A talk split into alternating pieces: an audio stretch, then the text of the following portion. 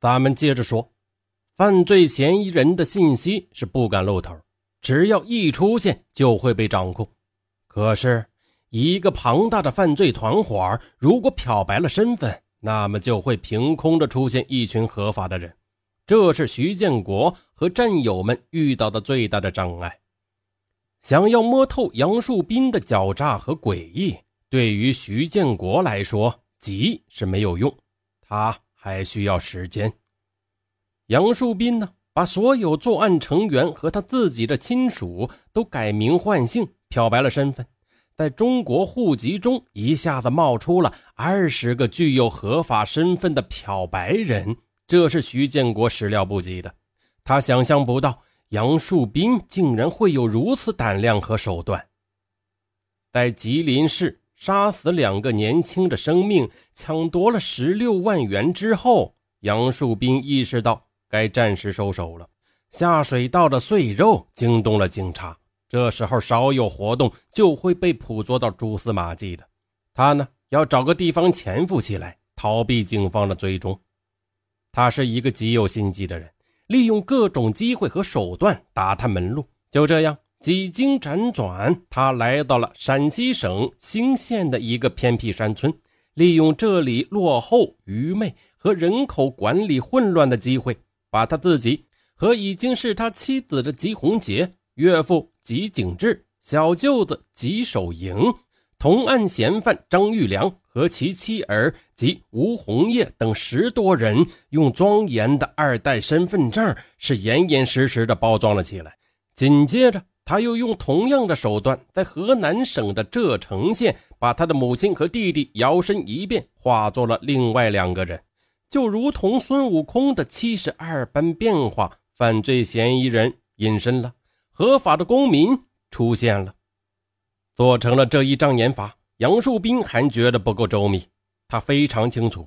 像兴县、柘县这样经济不发达、人口流动量小、社会环境比较闭塞的地方，不适合隐藏，它容易暴露。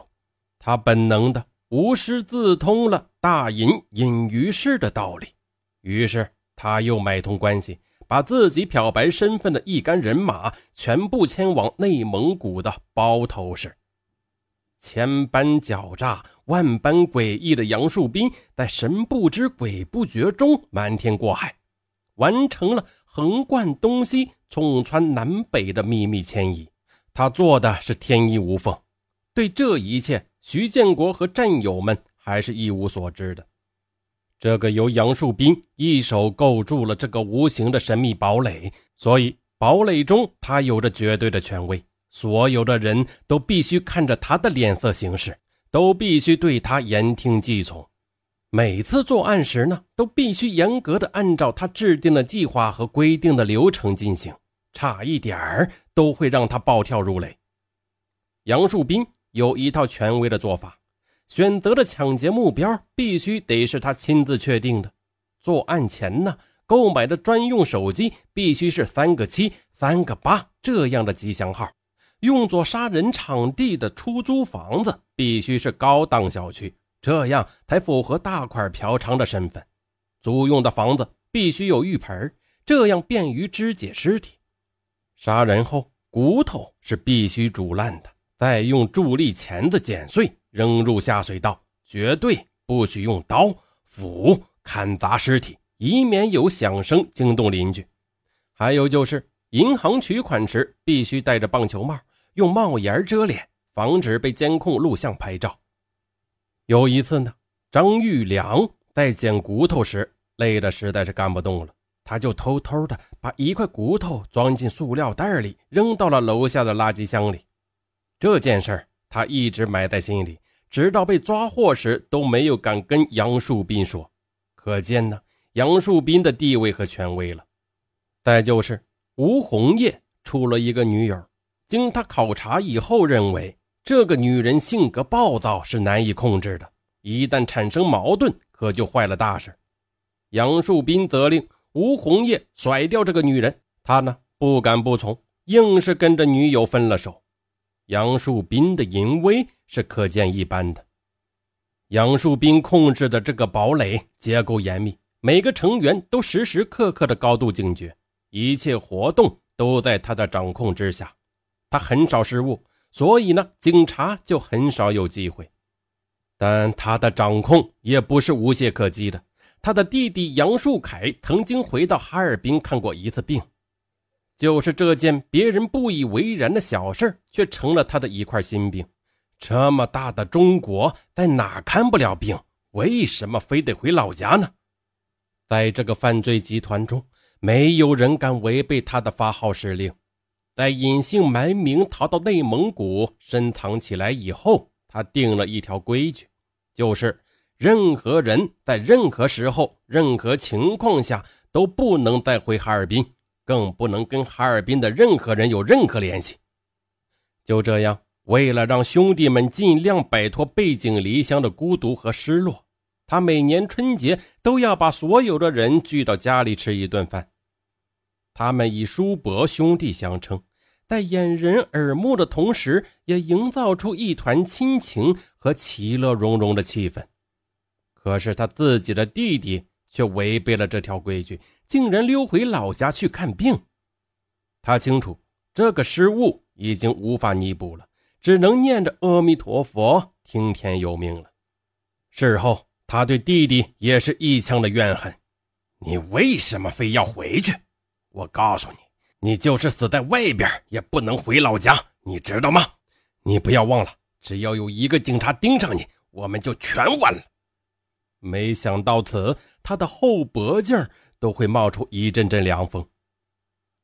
徐建国死死地盯上了已经改名叫王凯的杨树凯，王凯变成了一个问号，一直在他的脑海里萦绕。杨树凯都变成了王凯，那么杨树斌呢？对手的失误就是进攻的机会。徐建国终于发现了对手的失误，等来了进攻的机会。这个时候，谁的意志更坚，谁的谋略更高，谁就会胜出。不是鱼死，就是网破。咱们多条线同时推进，对王凯回哈尔滨的行踪开展专项调查，查清他遗留的所有信息，充分的运用网上作战平台，搜索王凯和所有失踪人员的轨迹。就这样。到医院调查，果然查出了一个王学凯，但病历上登记的地址竟然是假的。这一招金蝉脱壳，把徐建国晃了个跟头。看来这个杨树凯还是有警觉的。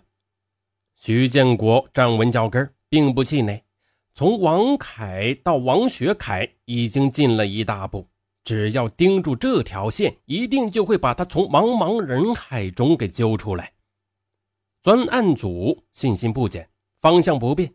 经过反复的推断，以使用普通话为依据，在淮河以北圈定了吉林、辽宁、山东、河北、北京、黑龙江等省一二线城市的广阔范围。就这样，一场大规模的筛查搜索开始了。徐建国。孙文明、马洪涛都是网上作战能手，他们利用大情报平台专项研判王学凯。为防止诡计多端的杨树斌在年龄上做手脚，他们把年龄放宽，然后呢，在上百万人口信息中是细细的筛查。四天五夜过去了，就在筛查的信息快要穷尽的时候。也就是徐建国的神经已经紧张到极点的时候，他将一张已经翻过去的照片又翻了回来。照片上的人看着有些面熟，他颤声的喊道：“快，快来看，好像是他！”好几个脑袋挤在显示器前，就是他，杨树凯。打开全户信息，他母亲刘凤云的名字也就蹦了出来。他虽然使用的还是真实的姓名，但狡猾的杨树斌把他的年龄从1945年4月11日改成了一九四八年九月六日，这才使得一次次的搜索都无功而返。徐建国把酸痛的身体靠在椅背上，一声长叹：“这一网总算没空。”